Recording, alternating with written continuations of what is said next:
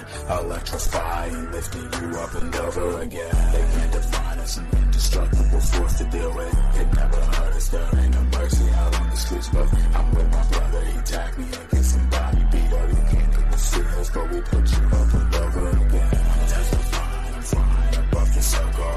I got to find their watch as I plan to show you and I climb up the ladder.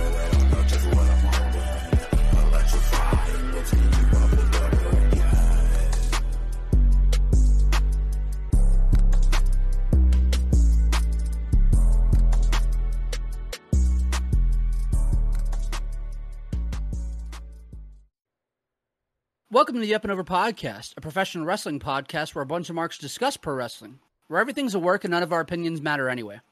Firstly, let me introduce the eclectic duo from Wilmington, North Carolina. Firstly, Big Papa C, and the C stands for Control Your Narrative. That's Cortland.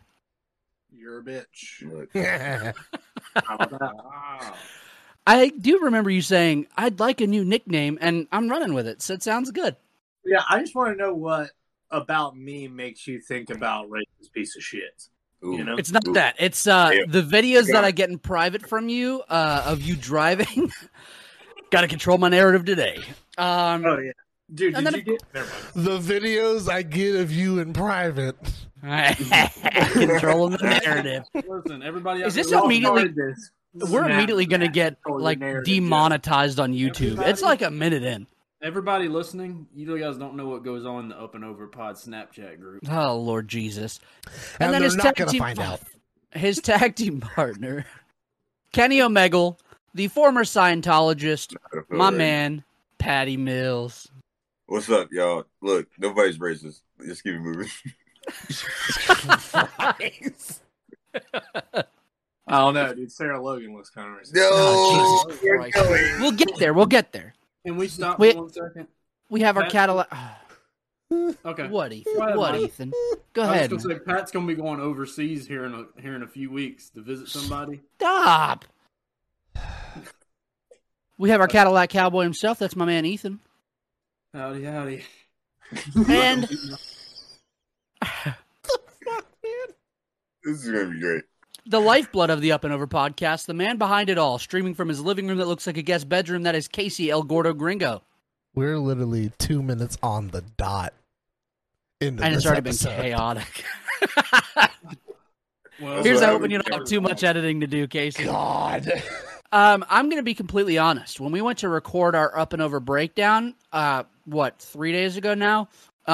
My Discord just kept shit in the bed, so who knows? I might not be here for half the entire podcast. You don't know how hard it is being Mike Klinsky. Fellas, today on the Up and Over Podcast, we have New Japan Pro Wrestling's G1 Climax from 2018. We're doing tournament matches from night 1 and 2. But before we get there, let's talk about the week of professional wrestling. Typically, we record on a Tuesday, so before AEW Dynamite, but because of me, that's all I'm going to say. No, it ain't. We're recording this on a Thursday. So, this past week on Dynamite, the biggest thing that happened was Samoa Joe won the Ring of Honor World Television Championship from Minoru Suzuki. And we had, what's his name? You know, that tall basketball guy. What? Singham Singh? What's his name? You're close. Yeah, he's a Singh for sure. You didn't see it? The show ended with Joe and Suzuki, right? No. You did serious?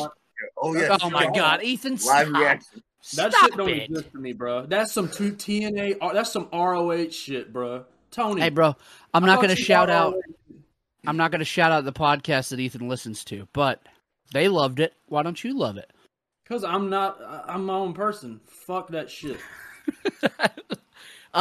As Cortland alluded to, Sarah Logan is controlling her narrative.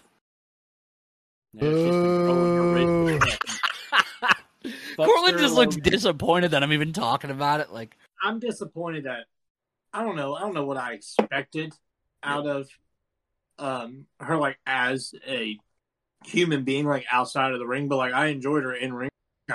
I enjoyed a lot of her work with Liv Morgan.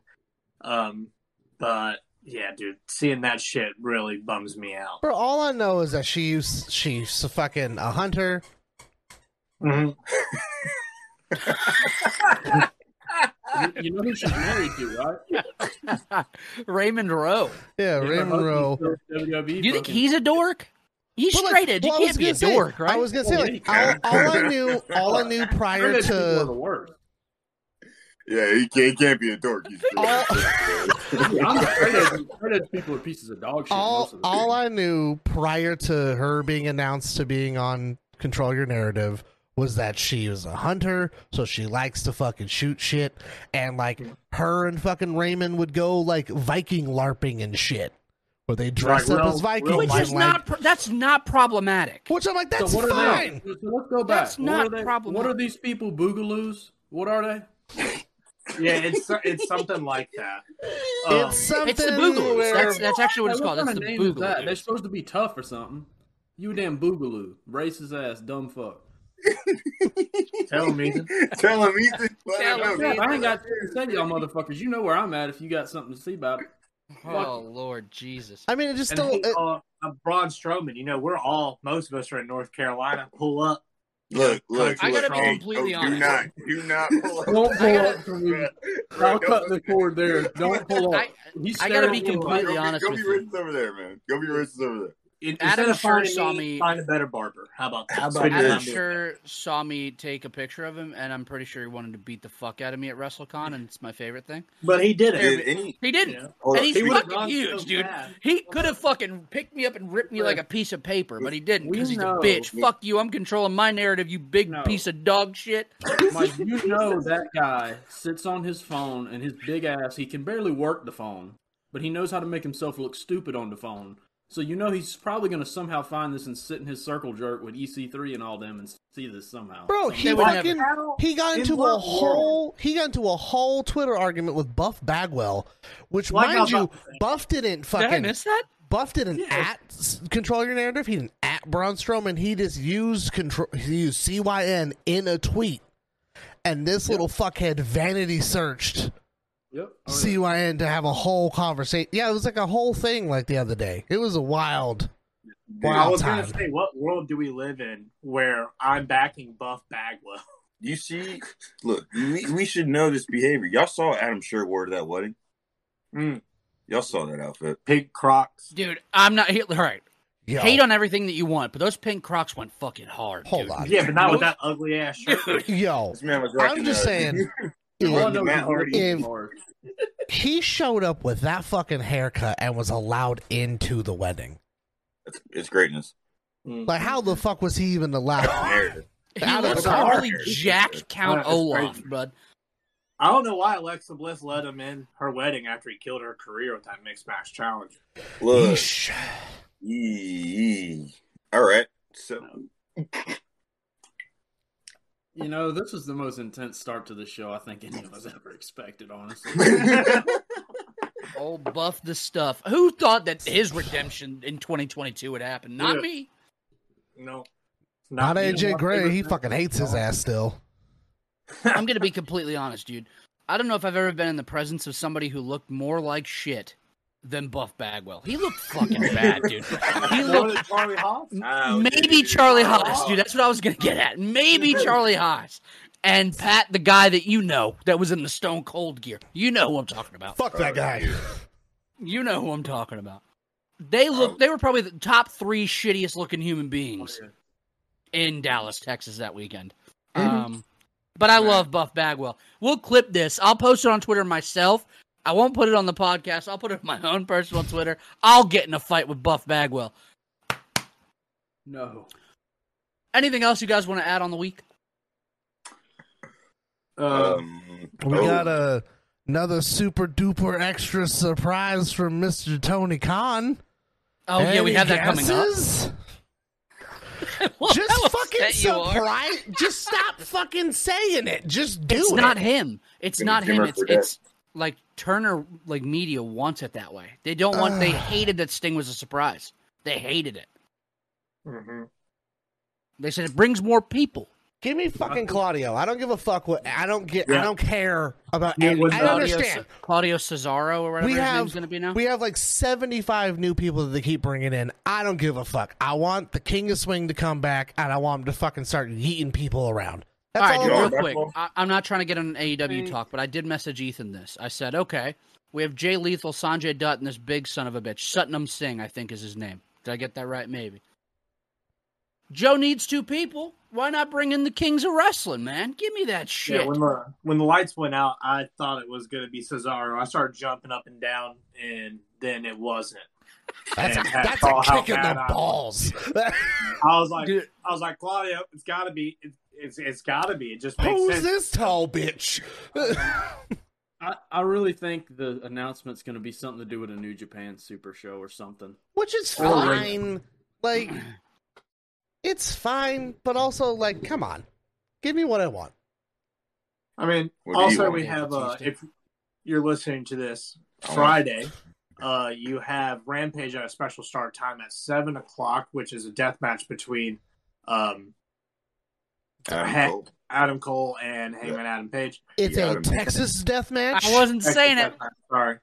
And then Saturday you have Battle of the Belts 2, which also includes Dalton Castle challenging for the Ring of Honor Championship. So I'm so excited for the boys to be on national television again. Yeah, man, I think that this is really cool shit, and being able to have that match as your Battle of the Belts and still be able to put a really great world title match on your Rampage, live Rampage special start time. I feel like it's going to work out really good for them, or at least hopefully. I might have switched the two matches, but I mean... Oh, like you would have. Yeah. Gotcha, my fault. Yeah. Also on Saturday night, New Japan's Windy City Riot in Chicago. You got Moxley versus Ospreay, Ishii versus Suzuki, Tom Lawler. Who's Tom Lawler facing? Somebody good. I can't remember offhand. Hopefully it's Jerry Lawler. What the shit? God damn it! We can't have anything nice on this podcast. I've just come to realize. I watched Battle of the Belts on replay or something. I'm watching Windy City Riot start to finish. That's fair, dude. We'll just bust that out. Ethan's coming over for that, so it's fine. What else is there? I don't feel like we talked about it, and I just want to put it out there.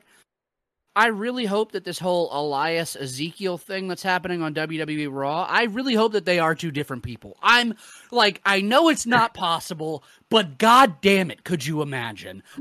Listen, dude, I'll get Elias and Ezekiel tattooed on me. I swear to God I would. I think it's great, man.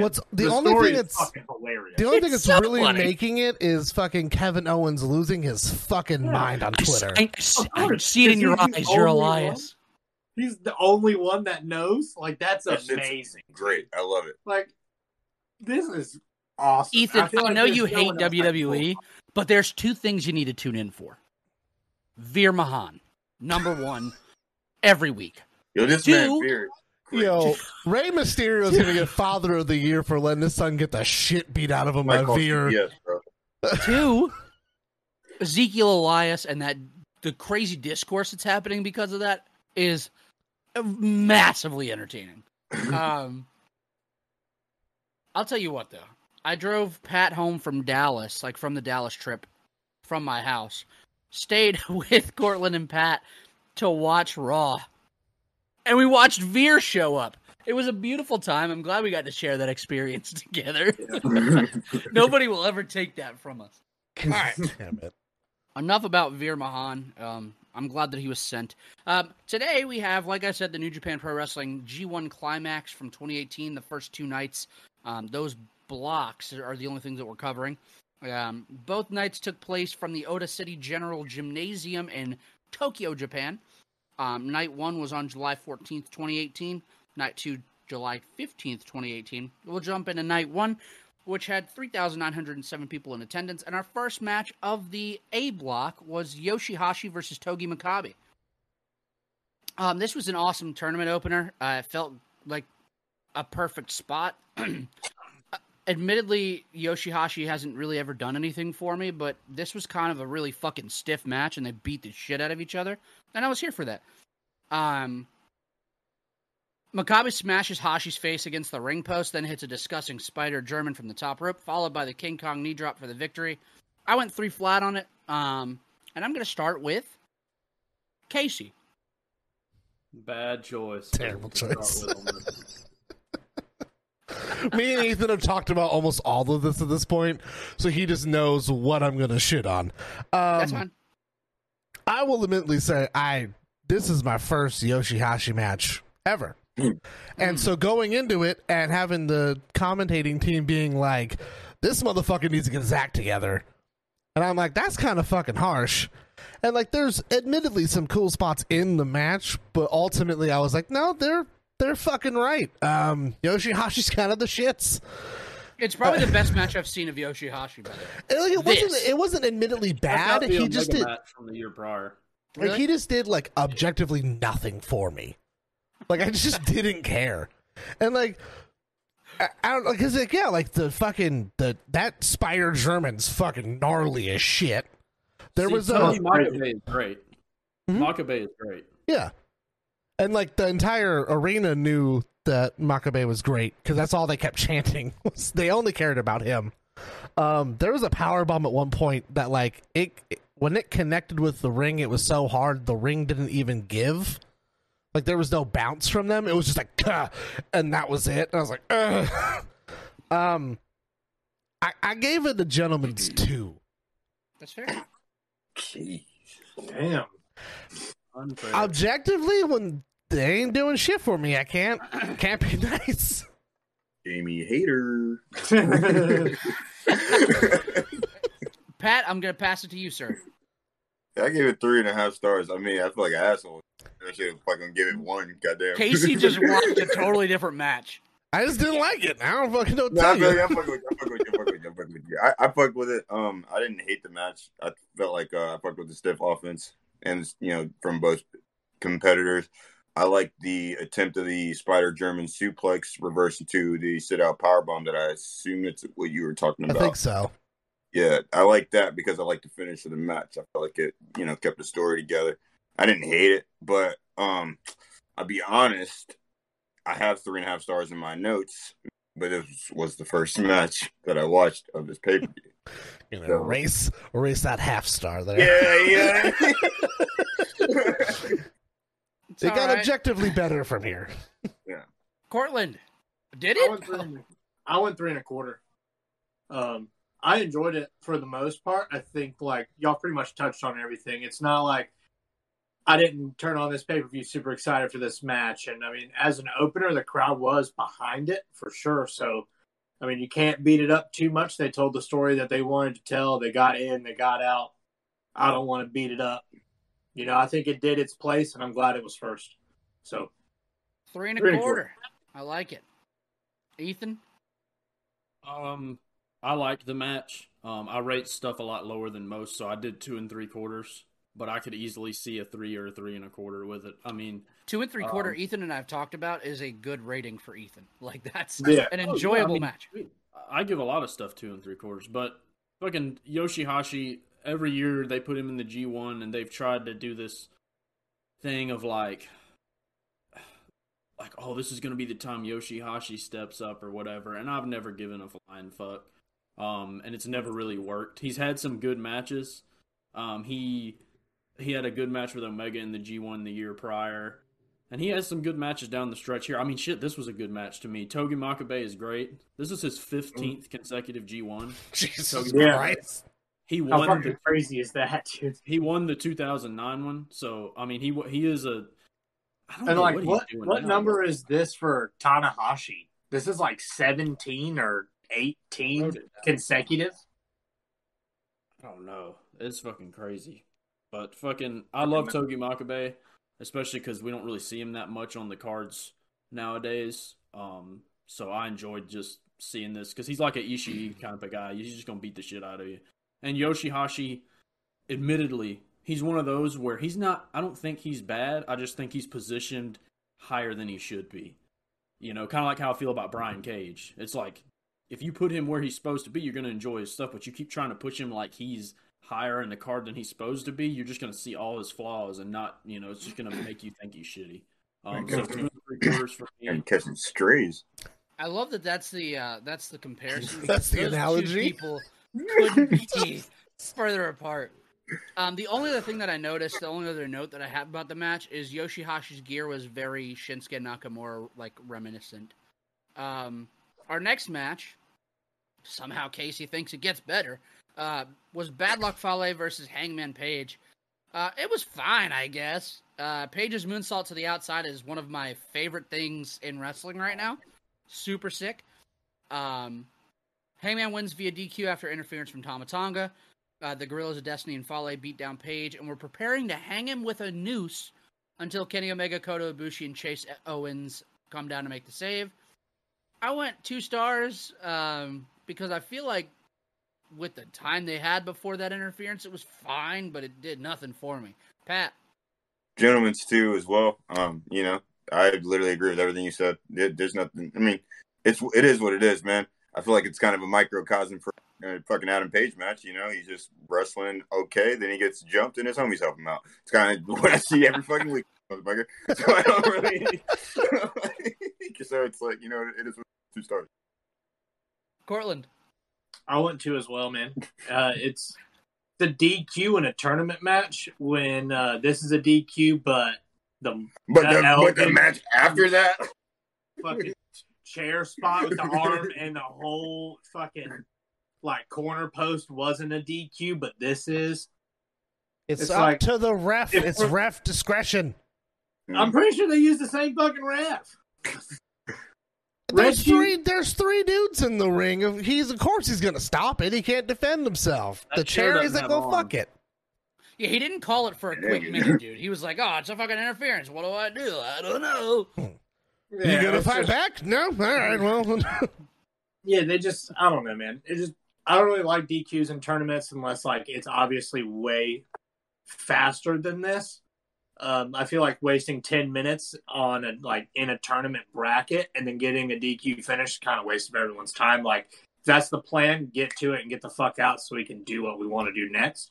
Because like tournaments are meant for decisions. They're meant for like the blow off, you know, and we're not getting anything out of this unless it's progressing the storyline, which inevitably we will eventually get. But I mean, looking at it, right then and there, I would have been annoyed. But, hey, looking back on it now, it's 2 stars. Good job, question mark. It's the firing squad, baby. Ethan. I went 2 1/4 on it. I actually enjoyed it. You know, these undercard matches, they never really do DQs and G1s like this. Not that I thought it was the best idea, because this clearly is the same shit they're doing with the Bullet Club now. And hence why I hate that shit. You know what I mean? They just do the same shit, and they just made it even worse. But here, it was just fine. I mean, the week prior, you had the huge angle where the firing squad turned on the elite. So, all that's super fresh, you know what I mean? You got a whole long-ass tournament of fucking 20-something shows to get through, you know what I mean? I think they're just trying to start a thread of some stories to get going throughout it. And, to me, you can't have this Fale Hangman match, which is this is the first show since that big angle happened. You know, if they just came out here and had a normal match and no screwy shit happened, I mean, it's kind of like these dudes fucking had a huge ass group dissension. It's like, to me, if they ain't fucking gunning to get one up on the other, it'd be kind of weird. Just, all right, hey man, Fale gonna have a good match, and everyone's gonna stay in the back and just watch them have a good fair match. So, not that, you know, I'm a fucking DQ guy or that this, you know, I loved it, but Fale. You know, I don't want to see Fale wrestle more than this. And I don't even want to see... I don't think Fale should even have wins or losses. Just leave the motherfucker alone. So the fucking DQ is just fine. 2 1/4. Omega and Ibushi running down at the end. I love that shit, man. I don't care. I'm a fucking honky. I love fucking Omega, Ibushi, and Hangman. Wait, you weren't jumping up and down for Chase Owens to come down? I mean, Chase Owens can go shit the bed. He's nothing. Oh, he's just fucking riding the coattails of the golden elite. What a fucking dork! There's somebody out here, out in the world that thinks Chase Owens is the best wrestler. He is the crown jewel to them. That's With that said, I guess, Casey, you can fucking go, I guess. Okay, first of all, I want to say something, because you came at me, and the only real sassy one is Ethan today. He can fucking fight everyone. I don't give a shit. I said it gets objectively better from here. I didn't say it was better. I will say watching this match now and knowing how the whole storyline is progressing with this whole Bullet Club thing, I think it does technically do what it's supposed to do. This motherfucker's going 3.5, man. No, I'm not. I'm just saying, I think that their timing with New Japan shit's fucked all the time, though, for this stuff. How are you going to literally have this and then be like, oh, fuck, well, we just... Did you not look at how you already set the brackets up for the G1 to be like, well, this is the first fucking match on, like, that they're going to be with each other? Could you just done it then? I don't know. Also, I just want to point out, because no one talked about it, Hangman gets fucking yeeted into the crowd and clears 3 rows of chairs. Yo. And I was like, fuck. That's the thing, bro. Like, I can't shit on this match because, sure, it's nothing crazy, but, like, I don't want to see these guys go back and forth. You know what I mean? I just want, you know what I mean? They just need to beat the shit out of each other. That's it. You know That's all we need. Fale swung him around. The crowd's warming up to Hangman. Fucking no complaints, man. You ain't got to. And also, at this point, no one knew where the fuck Hangman really stood with the situation because he's always been like the fucking redheaded stepchild of the Bullet Club. So they were like, "Is he gonna be with them, or is he gonna join the Firing Squad?" We'll fucking tune in next week. And then they fucking made the decision for him. I gave it 2.25. Fuck you, Mike. Coming at me about this. Yeah. That feels harsh, dude. Anyway, Michael Elgin. Yeah. We get Michael Elgin versus Evil as our next match. Ready for this discourse right here. Good God. So here's the thing, right? Ethan and I have taken losses with New Japan thoughts. Ethan's, I will get to later in night one, but mine was... No. Okay. I have the floor, sir. I have the talking stick. Clean it up. I put on for Evil for a little bit. He did. He's the fucking shits, man. He's not good. Cortland, I need you to straighten up because it's coming to you here in a minute. Can I just say real fast? My main note was I have never wanted Evil to win a match more than right now, and he failed. Mm-hmm. I'm going to be the odd man out here. That's all I'm going to say. The story of the match was Michael Elgin's arm, and you had Evil kind of work heel for what felt like one of the first times. Evil did work his arm for the majority of the match. The final stretch of the match was fucking awesome, though. With Elgin coming out on top after an Elgin bomb. I don't have a lot of notes on it, but I did go 3.5. I didn't hate the match at all. Smart man. It was a good match, man. But Michael Elgin's a fucking dork and Evil's boring as shit in 2022. You want to talk about objective thoughts. That's how I feel. It's true as fuck. There it is. Cortland. I gave this 3.5 as well. I enjoy this for the story that's being told in the ring. Elgin sells the arm better than most people that you see selling. And it felt like Evil knew just how to lay it in right and make it look believable as hell. There's good stuff, man. Like, he did the crucifix bomb, but, like, he couldn't get Evil all the way up for, like, the sit-down pin of it. So, like, he just slams him, grabs his foot, flips his ass over, picks him back up for a powerbomb, and slams him so hard, man. Like, the ref bounced off the fucking mat from it. The crowd ate it up. I ate it up. You know, it's good stuff for what it is. I'm not a fan of Evil per se. Like, for love of God, like, stop wearing what you're wearing. Man, look foolish, bro. You didn't like the scythe with the 7.5 foot long blade on it? No. But like Elgin, I'm not a huge fan of. You're, like Mike said, you're a dork, you're a nerd, but at the end of the day, you can whoop my ass. So, like, you know, You should too. I like you in this match. I'll tell you that. I really enjoyed both of their work in this match. So 3.5. I have 0 complaints. Ethan. Well, guys, I want to preface this by saying, on a week where Michael Elgin has decided to emerge from whatever shitty home he lives in to get back on Twitter and argue with people about the allegations and whatever else about him. I don't know if he's got allegations. Hold on. Oh, dude, he's a piece of shit. Wait. He's not a good dude. These aren't allegations. Look at me. It is Thursday night. This goes out tomorrow. If I have to edit any of this, I'm fucking getting on a plane and we're fighting. Hey, man, listen. I'm not saying nothing crazy. Group chat, baby. Group chat. You're good. I think it's worth mentioning because I'm not going to sit here and say this is a good match when what's happened recently is Michael Elgin got announced for Noah, which I think is fucking stupid. He's been blackballed for a while now, for a couple years. Soon after this tournament is when he got blackballed and fucking blacklisted, whatever you want to call it. And I think it's shitty that they're even letting him come around. And I just want to preface that because Michael Elgin is a very stupid and shitty individual. Well, hey, man, if Marty Scurll can come back, why can't he?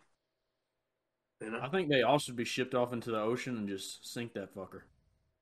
Oh, wow. Hey, man. Ooh. Anyways, this match in a vacuum and the time that it happened and what it is a good match. I was worn out. You know, this was before any of the Elgin stuff came out, but I was already worn out because as a preface too, I've watched a lot of these matches already because I watched this tournament as it happened. So I'm kind of comparing and contrasting when I rewatched some of this shit. But at the time, I was already tired of Elgin, even before his allegations. And so watching this match, what are y'all laughing at? No. Keep talking. Keep going. I don't know. I'm lost now. This was a just good match. 3.25. I'm lost. Y'all threw me off. Move on. I'm sorry, bud. I'm sorry, bud. You're good. Is it my turn? Casey. Yes. Why am I going last? Oh, because I go in like a circle here, man. He has his ways, and it works. I had to watch this match twice because I talked a bunch of shit about it, and then I was implored by both Corlin and Ethan to rewatch it. Because, I hate Michael Elgin. So I, buy it with a harsh prejudice fucking rated this low. I rewatched it. It's fine. Fuckhead does an okay job at selling. I actually don't super mind Evil at this time in this particular, once again, never should be fucking world champion. 3.25. But they play their roles, dude. Their roles are played. Two big meaty men slapping meat, fine. What the fuck ever. But neither one are champion material. Yeah, no. I agree. You stick to lower titles. We're fine. 3.25. This was a super solid undercard match. I mean, I just loved the focus on the arm and everything. It was just a solid little fucking match. Because one of those things about this match is that you forget the arm for about a solid minute or two, and then brings you right back just because he gets a flurry of offense, tries a lariat, and it has absolutely nothing behind it. And then it seems like once he finally gets the fire up, he hits it, finally drops Evil, and that crowd is 100% behind him, dude. The roar in there is very crazy. They loved Big Mike for whatever reason over there. Yeah. Dude, because he fits Japanese wrestling really well. Yeah, he does. I knew what led him to this point. He's also just big, fucking strong white guy, and so they're just like, yeah, do the things. Yep. They're like, fuck it, but yeah, he's just. It's like watching paint dry. Pat.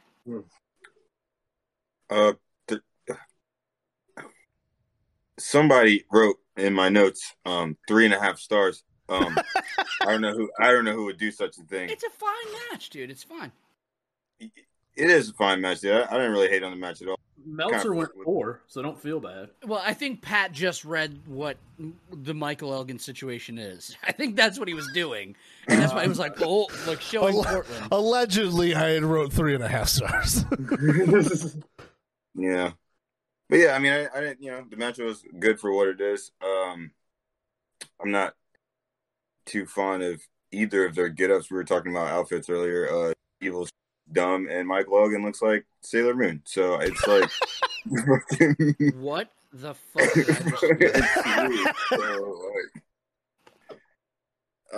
But the sun on the arm is cool. I liked, I'll always rock one out and suplex. Man, this is nice, dude. But, I mean, it ain't nothing crazy. You know what it is. All right. Well, our next match, was something. We have Minoru Suzuki taking on Hiroshi Tanahashi. Almost immediately, Suzuki attacks Tana's knee and has a disgusting knee bar locked in.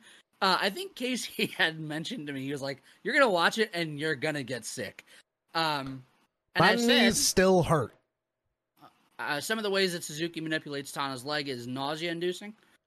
The match was fucking awesome. And is a perfect representation to somebody who doesn't understand why Minoru Suzuki is looked at as villainous as he is. It's a perfect match to watch because he is fucking mad in this. And he's a killer. Suzuki starts with some palm strikes, and you literally see Tanahashi's hair fly off his head. He hit him so hard, you see hair fly off of him. Then he had, like, Tanahashi's dragon screw, which, another moment that I was like, ugh, like, oh my god. The sound that came out of Suzuki. I mean, have you ever heard him make that noisy? For a second, I legitimately was like, oh, he just fucked his knee up. I was like, that knee exploded. Sorry, he's walking out, though. He didn't, it wasn't, he was walking out. Oh, no, I mean, that fucking, they worked me into that shoot, but I was sitting there, I was like, oh, fuck, his knees exploded. Like, because hearing Suzuki go, ha, fuck, like, he was... Tanahashi manages to overcome the odds. He wins via pinfall after a high fly flow. I initially went a different rating, so I'm going to split my rating down the middle. I'm going 4.25 here. It was lovely. I really enjoyed it. Thought it was an awesome thing. I initially went 4.5, and then I rewatched it, and I was like, all right, buddy, calm it the fuck down. But I liked it, man. I really enjoyed it. It was compelling, and I loved it. It felt as real as you're going to get, which was cool. Ethan. Yeah, so initially when I watched this... not to panic you. Huh? Not to panic you, but you're up, sir. Oh, you didn't panic me. I initially went 3 3/4 on this, but then watching it back, I'm going 4 flat. They just fucking ruled, man, because this was touching on earlier in the year where Suzuki beat Tanahashi for the Intercontinental belt, I think back in January of this year. And this is their first match since. And so Suzuki going fucking... Well, I think Tana actually charged Suzuki at the bell and tried to go for his leg. And Suzuki's like, nah, man. Yeah. He was like the low ball drop kick. And then within like 15, 20 seconds, Suzuki hit it on him. After they like try to do like a weird dive, chase him out of the ring, come back in. It was really clean, too. Yes, dude. It just fucking rules, man. It's just, you know... not doing a lot, but doing a lot. You know what I mean? Like, they didn't fucking go in here and do a bunch of spots. They didn't even throw a ton of strikes. It was just a story. You know what I mean? 6 months in the works. You know what I mean? They're touching back on something from the beginning of the year in the summer. And still, as soon as the bell rings, it's like you're all the way back at that match initially where all this shit started. It's just little stuff like this that I love about New Japan. You know, they can capture lightning in a bottle and fucking run the shit home. 4 stars for me. Tanahashi gets his win back, so everyone's happy. I mean, what can you say, man? Good match. I like it. Casey. I gave it a 3 3/4. I love the fact that they really worked on the fact, this is the first match of, fucking 20-something matches in this tournament, and Tanahashi's just not tapping. And, you can hear as the longer and longer it goes, the commentators just fucking tap. It's 2 points. Who the fuck cares? They're like, save your fucking knees because you're going to wrestle tomorrow in some fucking obscure tag match. But, fucking get on. Stop doing this to yourself. And, eventually he was able to power through. But it's them, literally Suzuki just being a piece of shit. And being like, this knee's coming home with me. for like 80% of the match. Yeah, it's great. I think it tells a great story going into the rest of the matches in like the first chunk of this block and like continuing on that like they even commented on it. They're like, now everyone's gonna go straight for that fucking knee in every match that Tanahashi's gonna be in now. Yeah, I think that's what makes the G1 super cool, because it's not just a single elimination tournament. No, round robin, so everyone has to face everyone. Yeah. You know, and then it throws in all these different logical ways you can spin why someone's doing something. Why did fucking Firing Squad not give a fuck about getting a DQ? They knew they were going to get DQ'd, but they didn't give a fuck about that 2 points. They got the whole rest of the tournament.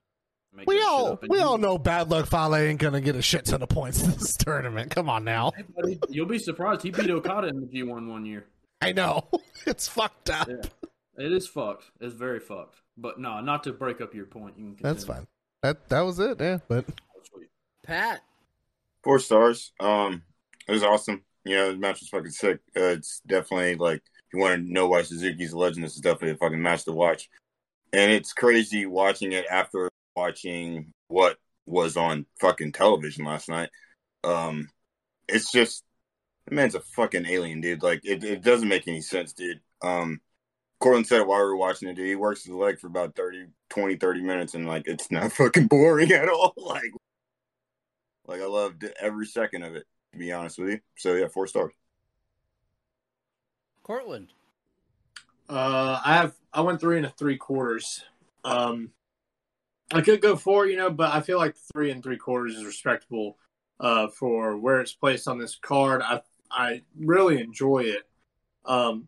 Like Pat said, dude, he works the shit out of the leg beginning to end, and it's never boring. Suzuki's one of those guys that can be on the ground, and you're so compelled to continue watching his hands because you don't know what he's about to do next. There's a sequence in it that I really enjoyed. He sat in a heel hook and stood back up, dropped back into the heel hook, got up into an ankle lock, rolled over into a half Boston crab, held the half Boston until he did his own flat back bump whenever they were trying to roll out of it, and he's right back into a heel hook, and he never let go of the leg at all. And this is all... Oh, and I forgot the STF before the half Boston. Yeah. And, I mean, all of this is within 45 seconds to a minute and a half, and all of this is done flawlessly. Suzuki is a madman, and... you just love to see two guys that just know each other well. They know how each other is going to work. And they sell the shit out of it. I don't know if I was expecting this finish and as abruptly as it happened. But I definitely enjoyed it. And I'm excited to see more of their stuff together. I like it. And then our main event for night 1. Jay White taking on Kazuchika Okada. This was right in the middle, like, for context of Ethan and I, like, we had met 3 months prior, and he was super invested in Okada's, like, loss of confidence, and, like, jumping, like, from being the Rainmaker to being, like, this weirdo, and you could just see that, like, he just didn't know who he was. He also... was not a fan of Jay White. I wasn't. This was around the time where he started to come around on me, because remember, it was the Omega match before this where I started to turn a little bit on him in a good way. Jay White's a king and deserves the world. Okada was about to hit a dive over the barricade on the outside, and I don't know if anybody else heard it, but Kevin Kelly decided to tell us that he was a track star in high school. He did say he was a track star in high school. I'm like, Kevin Kelly, you stupid motherfucker. It wasn't you, buddy. I'm like, God. There's something really beautiful about these so obvious that it's not obvious at all. Link between Jay White's heel tendencies and this. And the shit going on with Firing Squad, and how those things are very obviously linked, that they weren't linked at all. So, I don't know if you were going to mention it, but both of Okada and Jay White are in Chaos. Yeah. So, Okada's technically Jay White's leader. And to touch on the Firing Squad thing, Jay White, a few months prior to this, faked out Kenny Omega because Kenny wanted Jay White to join the Bullet Club, and that's why they have issues now, because Kenny had Jay White in the ring. They shook hands. Jay White gave him the Blade Runner. He had the Bullet Club shirt on all. He's on. But still, all that's kind of... DDP'd his ass. So, there's a lot of different factors that made this one feel special. Mind you, like, that was the night that he came back from his excursion, wasn't it? Mm-hmm. So it's like, he's just peaking at this point. They're handing him over to be on the hottest faction of the time, and he goes, nah, fuck you, I'm joining Chaos. Yeah. And then this match fucking happens. And he's beating the shit out of basically his boss. Yeah, and it's very timely to mention, this is the first time they've ever faced. This is the biggest match of Jay White's to this point. I mean, bigger than the Omega match. You know, this is it for him, you know. Right. White hits a Saito suplex to the outside, which received like a visceral reaction from the commentators.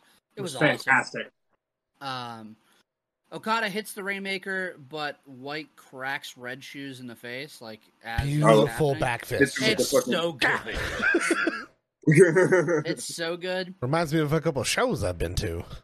I think my favorite part is them running the replay on that, and then being like, Don Callis is like, I don't think that was intentional. And then it slows the replay, and they're like, oh, of course it was intentional. And he was like, oh. Okay. He's like, I can't deny that. He was like, it was an accident in slow-mo, and he's like, no, I wasn't expecting a receipt like that. He was like, he clocked the shit out of him. But also, Don Callis fucking hates Red Shoes, so it's fine. He's like, he deserved it. I love the commentary team here, by the way. Yeah, I do too. They did really great. Rocky Romero being on there, and Don Callis. Was Romero hurt at the time? I think he was. Because it was just kind of weird for him to be there. And at one point, I think it was, I forgot what match it was, he gets fucking knocked out. I'm going to talk about that. Bro, sorry. That shit is so goddamn funny. We got to wait on it. I forgot it was this match, to be honest. I watched the shit on Monday. It's been a minute. And Rocky's out here fucking watching his two stablemates go at it. Yeah. So that adds to it. Very conflicting. Knock his ass over. You get a low blow from White, followed by him just ECW tossing a chair in Okada's face. And then finally, the Blade Runner for the 3 count. Okada's losing streak continues, and White gets a massive win over his Chaos stablemate. Post-match, White says he doesn't give two shits about any of the fans watching live or at home, and that he doesn't care about Okada, who's been dying an embarrassing death since his fall at Dominion. He doesn't care so much that as soon as the pinfall's over, and naturally Japan comes in, and they put ice bags on everybody. This man crawls across the ring and fucking takes Okada's ice back and puts it on Okada's mouth. Puts him on him. He comes up with the microphone. And he's like, I don't give a fuck about any of you. Puts him on both of his shoulders and just fucking does this. This is the funniest thing. He says that he had to pull the plug on Okada. He says that Chaos is his and that... this is his G1, and the only thing that anyone can do about it is breathe with the switchblade. I love Jay White. In the back, he says, welcome to the new face of New Japan. This is my company, my kingdom, welcome my chaos. It's all the switchblades. This was 4 stars flat. Like, it was kind of a letdown on Okada's part, though, but it's kind of in line with what you expect at this point. Casey. I gave it 4.25. I enjoyed the shit out of it. There was like almost initially there was like it's the Blade Runner countered into a Rainmaker attempt and then countered out, and they were both just like haha, and like it made me smile because it was so fucking quick. It was just like and Blade Runner like, and we're just starting the fucking match. Okada still has one of the nicest drop kicks. Out of anyone. A lot of people think it's the best in the biz. I legitimately think so. I think if it's not, I'd have to compare others, but it's one or two. Dude, I mean, how far did Jay White go across the ring for that fucking running dropkick into the corner? Yeah. Like, dude, he went from A to D, like, so fast. Everything else, I'm just trying to see if I missed anything. Everything else we pretty much had already kind of talked about. I wrote at the end, I was like, someone needs to strap a rocket to fucking Jay White at this point. Like, I fucking loved him at this time. I had a friend similar to Ethan that just fucking couldn't stand him, and I never understood it. And like watching this back again, I was like, nah, I was fucking right. It's fucking great. Mm-hmm. Like, good shit. Just Pat. I went for a flat. I could go 4.25. I mean, I went for a flat though. I like the match a lot though. There's no knocks on it. I have no problems with it. I am not the biggest Jay White fan, but it's not that I hate on him. I see more like it's really what it is because everything I've seen, I've liked. So it's like I'm just indifferent. I feel that. I mean, I love the match. Yeah, I wish I kind of got more from Okada, but I mean, everything he did was basically flawless. Even him like doing the not so great shit that he was doing, like you know, it. I don't know. It's just weird, but I kind of wanted more out of this match. I know my man to the left fucking loved this match. Hell and, yeah, good. I mean, it's still, you know, it's match one, so like yeah. You can't go balls to the walls, but exactly. But it's greatness. It's great, you know. You know what it is. Cortland, tell me you went 4.75, bud. 5. I did. Yes! Yeah, man, I love this match a lot. I think the outside work was great. The barricade work between the apron and the barricade with Jay White and Okada is fantastic. He just, I think it was a solid 8 to 10 times back and forth between the two. The Irish whip into the barricade was devastating. Like, that whole fucking thing shifted. And in Japan, if you don't watch a lot of New Japan, they usually have, like, on the hard camera side or on the opposite side in your commentary, they have multiple guardrails. And he threw Okada so hard that he went through the first two and hit the fan barricade. That's how hard he went. And the gate flew open. So that was super sick, man. I really enjoyed Jay White's work as being this heel. He talked the entire time getting in Okada's head, which is exactly what they were selling, was that Jay White just wanted to be in Okada's head. Does he believe he can beat him? Yes, but he knows that he can beat him mentally faster, and that's the story that he's telling. And it worked out great, man. I really enjoy the Blade Runner here. Dude, it just looked so fucking good. Yeah. Okada's one of those guys that can just take like everybody's finisher. You fucking line him up, and he's going to take them just the way that they want him to be taken. I have absolutely nothing negative to say about this match whatsoever. I love the shit out of Jay White. I hope that we see more Jay White pulling out more tournament-style matches. Because that's the kind of guy that you want to run your a small tournament or a big tournament like this. I feel like that's definitely one of the guys that you would pin, like handpick, and be like, out of the 6 people that I need to run the duration of this thing, he's one of them. I like it. Shout out Red Shoes. Shout out Red Shoes. Ethan, this was 3.75. At it best. Was. That's what I gave. I knew it. I knew it. Yes. You're happy that I gave it 3.75? I knew you were going to. Oh, God. I just knew you were going to. I know that's why they all saved me for last. Yeah, there's a lot of... It's all by chance. I swear to God, it's all by chance. I just pick somebody, and that's how I run it. Yeah, I don't know. I mean, y'all really covered all of it. I mean, I loved what they were running at this point with both of these guys. I mean, the trajectory of both of them, you know, the story tells itself. Okada coming out with the balloons, you know, kind of acting all wacky and wazoo because he lost the fucking belt, you know what I mean? And this whole match, I felt like Okada wasn't fully there, which is the story, you know what I mean? That's why I feel like me and Pat watch stuff with similar eyes sometimes because I feel the same way. This is when I watched this the first time when it happened, when I wasn't a big fan of Jay White, you know, I was just like, damn, I wanted more. You know what I mean? I wanted more. You know what I mean? But, you know, because it, you know, when you watch these New Japan main events, you expect a certain style of match. That doesn't mean it's bad if you don't get that same style. So it's the whole Jay White thing's so hard for me because everyone wants to like him. I feel like a dick when I'm like, not don't dislike him, but I'm not like, fuck yeah, Jay White type shit. You know, I thought what he did was good here.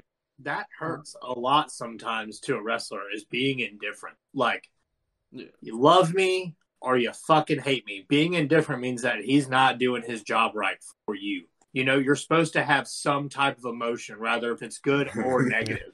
And you are just fine, bro. And you're just like nothing. I straight up, bro, I barely feel anything from the guy. That's not good. You're putting Yoshihashi and fucking Jay White in the same category? No.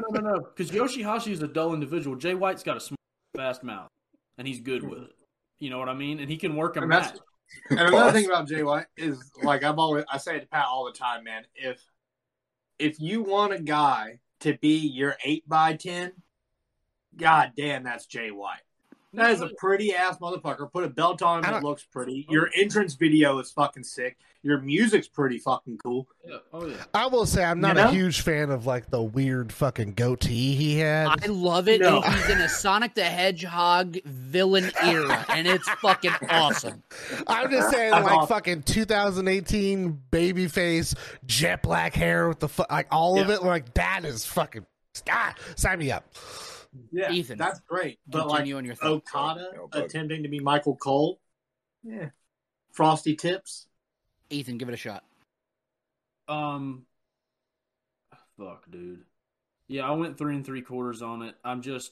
I love, you know, Jay White stepped into this role super well. You know what I mean? It's like he went from being a young lion to being like a top heel overnight. You know, and there's no denying that. I will never deny Jay White's abilities and deny his spot in this company, even here. I never denied his spot in the company. When he beat Okada, I can't lie. At the time, you know, looking back, totally the right decision. But as Mike knows, at the time, I was like, man, why the fuck they just put him over Okada? I mean, that's me being a fucking fan of the babyface. You know what I mean? Being worked. You know what I mean? Looking back, you know. But see, that's the beauty of it, though. They worked me. You know what I mean? That's the whole reason we watched this. That's the job, baby. That's what you want. Disbelief. You know what I mean? So, yeah, I mean, I'm not going to harp on my indifference on Jay White because this was a good match and I'm not going to shit on it. For me, it's a 3 3/4 match. Jay White gets the biggest one of his career, and that's the thing. Now look, this is where the G1 hooks you, man. First night, you got three big stories, I'd say, off the jump. Jay White fucking beats Okada. Like, admittedly, Okada's on a downward slope, but Jay White. It's a combination of he beat Okada, but then also it's furthering the story of like where the fuck did Okada go? How far down is Okada gonna drop? Yeah, you know what I mean. And then you got fucking Tanahashi on one level, you know, and then you have the now overdone Bullet Club stuff. So let's get into Block B, Mike. Night 2. Let's fucking here we go. Night 2, July 15th, 2018. 3,826 in attendance. We start off with Toru Yano versus Tomohiro Ishii. Here we go. This is the moment for you, Casey. This spills to the outside early on, and somehow Rocky Romero takes a bump. I watched this, and I'm not joking, funny, 7 or 8 times. Goddamn funny. Dude, he's sitting there. The guardrail hits. It's like it hits here. Boom, and he's like, ah! And like. And like, dude, it would have been funny, right? But then you have Kevin Kelly go, "Hey, Rocky, you good?" And he goes, "No." I'm like, "How are you that? Like, how did we get there?" Well, the problem is that he falls and everyone's just like, "What the fuck happened?" Like, how did I strongly implore you, if you're watching that in New Japan Pro Wrestling World, like NJPW World. You can go half speed, watch the barricade get hit, and watch Rocky go. Shawn Michaels, like WrestleMania 10, like, whoa, and like throw himself back. It is insane. So you're all right, Rocky. You're all right. Rocky I laughed down. About it. It's funny down. As fuck. He's just like, my fucking back. No, he said, Don said he was like, you need to pay attention, kid. And then he said, I was getting orders on Rocky Romero. Toru Yano fought in Pancrase, and that's the weirdest thought in the world. Jesus. It's bizarre. Yeah. There's a great sequence where Yano outstrikes Ishii, hits him with like a forearm and drops him. Goes for a lariat, only to be countered into a German suplex. Yano shows his fighting spirit and lands a rope-assisted belly-to-belly, and Don Callis with the call of the G1. Yano looks like Jack Briscoe. I can't believe it. Only for Yano to then get clotheslined out of his fucking shoes immediately after. Bro, it's like 2 seconds. It's so quick. It made me laugh so hard. Comedy spots called the end of the bout with Ishii landing a low blow and a roll-up for the win. This was entertaining. 2 3/4. It was great. Pat. What'd you give it? Hold on. What'd you give it? 2 3/4. All right, I gave it 3 flat. Are you lying to me? No, I'm not. I'm not. I was just looking at Cortland's rating. But I gave it 3 flat. It was great, man. He has my notes. I have his notes. Cortland probably went like 1 3/4. No, actually he didn't. You'd be surprised. That's why I was like, star, damn, just 3/4. I was like, damn, I respect that. But yeah, I went 3 flat. I like the match a lot. I don't really have a lot of complaints. I love Don's call of everything in this match. Dude, Don Callis was like selling this shit for me because he was just selling the fact that Toru Yano is like a joke wrestler. He's not like a real, you know what I mean? And he was just going, just talking so much shit. At one point, Rocky said like, you know, Yano's being really impressive. And then Don Callis was like, one of his old personalities was actually a good wrestler. So I understand what's going on. Like, it was just so he talked shit bell to bell. It was just so funny. Dude, I don't know what. And I loved that. I loved the ending. I loved that the ending was a low blow. Because it was literally the fucking story of the entire match was like, is Yano going to cheat to win? And then fucking Ishii fucking cheats to win. I thought that shit was fucking awesome. So yeah, 3 flat. Ethan, what were you going to say about Don Callis? It's like, dude, Don on night one, he's fine. You know what I mean? Then it's night two. It's like, he's like, dude, I'm going to come out here and fucking act the fuck up. Right? Night two, first match in the G1 for Block B. And he's like, this motherfucker's crazy as shit. Like, Cortland, the floor is yours, sir. Excuse me, I'm pouring my Coca-Cola.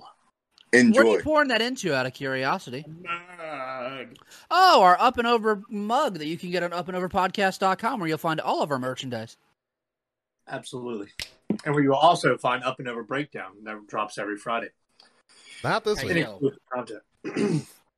I went 3.5 stars, Mike. Can you believe it? I can't. Can you believe it? Fuck yeah, man.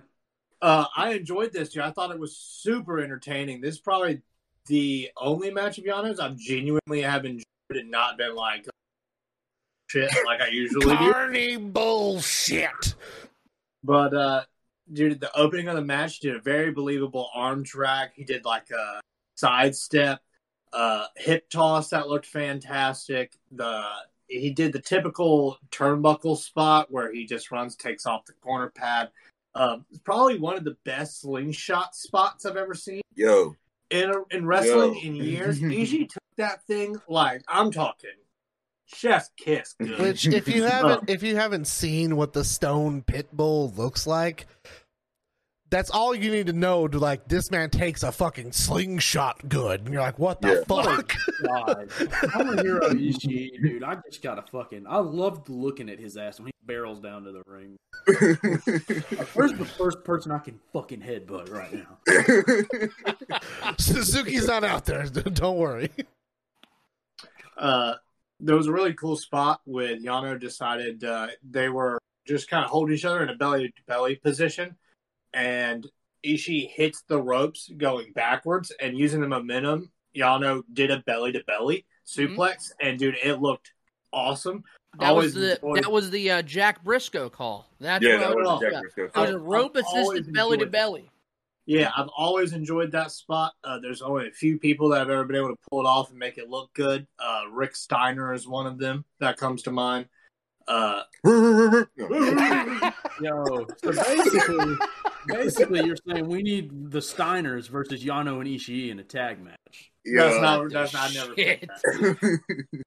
Hear me out. I'll sign on it.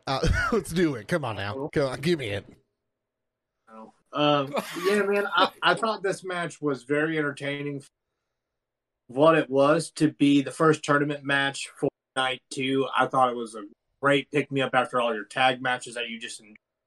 And getting back into the tournament, it's a nice fresh air, clean palette, get me over the shit I saw last night, ready for this tournament. And I think they both played their part perfectly. Ref was always in the right place at the right time. So, no complaints, dude. 3.5. Ethan. Oh, yeah, man. You know me, buddy. I love all complaints. Star 3/4. Man, hey, man, come on now. You will never, never hear me complain about Ishii or Yano, ever. Yeah. Jay White? I'm just kidding. Nah, this shit rules. I mean, I love Bullet Club, but I low-key was just as much of a mark for Chaos at this time. I mean, these dudes, Ishii and Yano here, they're in the same group. These Chaos dudes are just fucking goofballs, including fucking Okada. They all are goofballs. Fucking Rocky Romero on commentary. Ishii and Yano fucking around. I feel like Okada's in the back fucking blowing up balloons and smirking at the camera watching this shit. You know what I mean? It's just like, at a time, dude, and I just want to tell everyone to look this up. This is not even, you could say it's off topic, but it's really not. Go on YouTube. Someone made a Chaos music video with the Full House theme song and edited them all into it with names, and it's fucking hilarious. God damn it. Because you got Okada, Ishii, Yano, Chuck, and Trent, and Rocky. It's just fucking hilarious. And so when I see this shit, it's just like, I think of the boys. Just, you know what this match reminds me of? If two of us had a fucking match. That's what this shit reminds me of. So, Las Vegas. Beating the shit out of one another. L.A., baby. We'll reenact it. Everybody. This is a pitch to sell some tickets. Los Angeles. March 2023, I'm going up and I'm going over, and I might go under. Whoa. I don't know what kind of editing Case is going to need to do. That's all we're going to get out. Anyways, this was just a fucking blast, dude. Ishii and Yano, and just the commentary and everything. These are just dudes being dudes doing shit, bro. They had fun. 3.25? 3.25. Hell yeah. That, dude. Yeah. And Casey. Mr. Gringo. I almost went end five. I love the fuck out of this match. Them coming out and me knowing who Yano is and Rocky Romero being like, hey guys, Yano told everyone he's starting a new leaf. No more funny business. He's gonna fucking wrestle. And I was like, shut the fuck up, Rocky. Like, and then he started wrestling and I was like, what the fuck is happening? and it's again, he eventually gets to a lot of his comedy spots, but they were spaced out at such good moments. It was like he was out wrestling fucking Ishii. Everyone's really fucking confused. Ishii gets the upper hand. Yano goes to the outside. He grabs a fucking chair. And he's like, and everyone's like, he's fucking back again. And he's like, all right, fine. And then he goes and starts wrestling again. And then we get towards the end, and he's like, that's a turnbuckle. And he fucking goes over and does a turnbuckle spot. Like, it's just like the way he went about it was so good. And it wasn't the whole match. And like, yeah, he surprised the fuck out of me with how well he wrestles. And it's like a shame because, like, it's not like. It's not like some comedy wrestlers where it's like they can do okay shit, but like they heavily rely on their act. Like this motherfucker doesn't have to be goofy. Like he doesn't have to be a goofy dude. Word. He's great at both things. Yeah. So this is better than the first three matches of the A block. 3.5. Love that. Oh yeah. Dude, I don't know what it is with these second matches of both nights, but yeah, this is my least favorite match of both blocks. Like, all right, here's the deal: we get Tama Tonga with Tonga Loa versus Juice Robinson. A couple quotes from Tama Tonga coming out here. Yeah, I'm gonna make easy work of this hoe ass muffin. Hoe ass muffin. Then he also says he's dancing, and he goes, "That's how confident I am right now." Shit, you could put that shit in a GIF on Twitter. Tag me in. That's how fucking awesome I am. That shit made me laugh. He said it, and it made all the commentators laugh because they're like, "What the fuck are you talking about?" He's just a nutcase. Yeah, and he's like, shit." I'm like, "Tag me in it." Fucking put that shit on the shirt. Juice's theme is probably one of my favorite theme songs in all of New Japan Pro Wrestling. I just enjoyed it. Fits his personality. But this match fucking sucked. You had some interference from Tonga Loa. You had a pulp friction from Juice that got countered into a gun stun. And Tama Tonga's your winner. It was 1.5 stars, and that's where I'm going. Cortland. Oh, I messed up. I messed up in my notes. Because I put 2.5 stars. Oh, no, dude. I meant to put 1.5. Rock with it, dude. No. Rock with 2.5. It's totally fine. This match was the fucking shit, though, dude. It's bad. I didn't like it. I didn't like it. Why do you say, yo, what do you say? Like come out here and play with me. Yo, you want to play? You know what song about to start playing when you say that, boy? Oh, my God. I like Tama Tonga. I always have. I've enjoyed his work. I think it's one of the better promos that we've gotten out of Bullet Club in a couple years. Just for me, anyway. But this match just doesn't do it for me, man. There's absolutely nothing in here to pick from. I'm not going to waste any more time on it. Great. Yeah. Ethan. What's up, man? I went 2 stars on it, man. I mean, this is what you get, man. I've been watching Tama Tonga do these G1. My man can cut a promo, brother. I'll never forget the one you showed me, dude. It's so good. Kind of like Jay White. Ah, no. We're not disrespecting him. Oh, y'all don't even find that one funny. Everybody upset because I pissed on your boy. God. This is what he is. This is who he is. I know. It's going to be on the podcast for everybody to hear. Anyways, yeah, man. 2 stars. I mean, I don't know, dude. If y'all don't give a fuck, I don't give a fuck. Let's move on. That. Casey. I didn't hate it. I didn't hate the match. That's what I'm waiting for. I love Tama Tonga. I love Guerrillas of Destiny. I genuinely like Juice Robinson. These two motherfuckers do not mesh well in the slightest. If Juice's hand is legitimately broken, let's just find a replacement. Not saying that him having 2 full hands would make the match better, but like, it was rough. Chase Owens in there, right? Shut the fuck! I fucking hate this. I hate this so much. Gentlemen, if you guys haven't. If you guys haven't caught a Chase Owens match, consider yourself lucky because it fucking sucks. You went 2 flat? Gentlemen's 2. Pat. Me too, buddy. Hoe ass muffin. I went 2 flat as well. Yeah, it's literally my least favorite match on the fucking block, dude. I fucking hate this match. And it's not like I hate wrestlers. I genuinely fuck with Juice Robinson and, you know, I fuck with Tama Tonga. But this night was just not their fucking night, I guess. I don't know. I will say I was legitimately waiting for Hangman to come out. I was praying that Hangman was going to come out and do some shit. Like anything. Another DQ. I just wanted something because like this match was fucking rough, dude. Yeah, here's the thing, buddy. I don't want to shit on it too much more, but I will say this match and this match alone is the reason why it took like 4 days to watch this match. Because, like, I just kept getting to this, and I'd be like, all right, well, I'm about to go do something else. Or, like, I would just, like, have to watch this, like, 30 times. You take a hall pass, buddy. Skip that bastard. Put it on 2 times. How long did this match go? Too long. Let's see. Too long. Cage match. 14 minutes and 4 seconds. Oh, hell no. I'm down at the star in 3/4. That was a fucked up decision on there. We move on to Sonata versus Hiroki Goto. You want some fucking spice and charisma? That longest shit here. Yeah, fucking everyone change your ratings. We just need to, move forward. Hey, I broke my scale for this match. You broke your scale. I made a new rating. My first rating that I've given this rating. Oh, God. Oh, God. It's -1. No, it's not. If you hate this match, you're a fucking moron.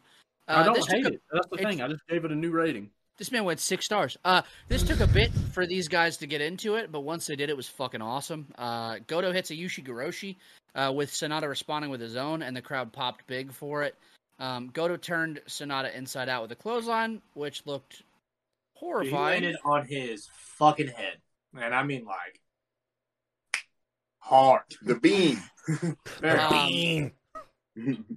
Sonata rolls Goto up with a victory roll for the closest near fall of all fucking time. And the crowd was losing their shit. Was this the one where they were getting confirmation on the 2 count? Yeah. Yeah, it was. I mean, it was Jushin Liger, Jushin Liger was like standing up and like, was that fucking 3? That pissed Goto enough off to try to kill Sonata with a rope-assisted reverse GTR. Then Goto out-muscled Sonata in fighting to get out of the GTR, landing the move for the pinfall. 3.5. It was awesome. I loved it. Ethan. Oh, yeah. It's time, guys. My first ever 3 1/8 for this one. This so, piece of shit. Here's where we're at, right? First thing I wrote. No, shut the fuck up for 2 minutes. You got 3 1/8? Explain yourself. Explain yourself. I was going to. The first thing I wrote, because as everybody knows, for a cheap plug, if you like 3 1/8, go ahead and check out Pro Wrestling Truth, buddy. I got plenty of... actually, this is... But in my first sentence for my review, I put, this was the definition of a 3-boy for me. It's just a 3-star, man. A good old 3-boy. Gentleman, right? But then these guys decide to have that finishing sequence. And I'm like, man, I don't know, dude. I feel like that finishing sequence deserves just a little bit more. So I wrote down 3 1/4. And I was like, no, these guys don't deserve that. What can I do here? And then I looked at my fucking, you know what I did? I took this out. You are a fucked up individual, dude. I said, hold on a minute. I can do 3 1/8. I can tell that this is going to be the Instagram clip. Goto, Sonata. I like Goto a lot. Sonata can do some stuff. But the truth of the matter is, they're never going to have a match that I'm going to sit here and write a note about. All so right, 3 1/8. First ever 3 1/8 from Ethan, from the Pro Wrestling Truth. I don't even know if y'all want to co-sign this, so I won't even say from the Up and Over Pod. This no, go ahead, because you are part of the Up and Over Pod. If we're doing like fucking part fucking fractions in this goddamn catering. Buddy, 3 1/8. I want you to know, as I'm reading mine, he texts me 3 1/8. I knew it was coming down the pipeline. God damn it, man! I knew it was coming down the pipeline. Dude, literally the 8th. That 8th is for fucking Sonata trying to fight it from getting that GTR. It was just fucking sick, honestly. Go a quarter like a normal fucking human, bro. They don't deserve a full quarter. These dudes fucking are bland, bro. Goto is great, and Sonata is willy nilly. His most exciting move is a moonsault. And he does it well, but that's all he does. Casey, the floor is yours. If you don't have an 8 in your fucking rating, bro, I'm done doing this shit. I feel like PCO. I'm in a fucking electric chair. Oh, my God. I gave it 3 1/16. Oh, my God. Damn it. I'm fucking with you. It's a 3. Like... Side tangent, because I have like fucking ADHD. Did Sonata break his fucking face recently? Do you remember hearing that correctly? Like he had to like step down because he has like a fractured like orbital socket or some shit. How? I don't fucking know. I thought like I remember seeing something recently. It could have been him. It could have been someone else. I don't fucking know. Someone look that up.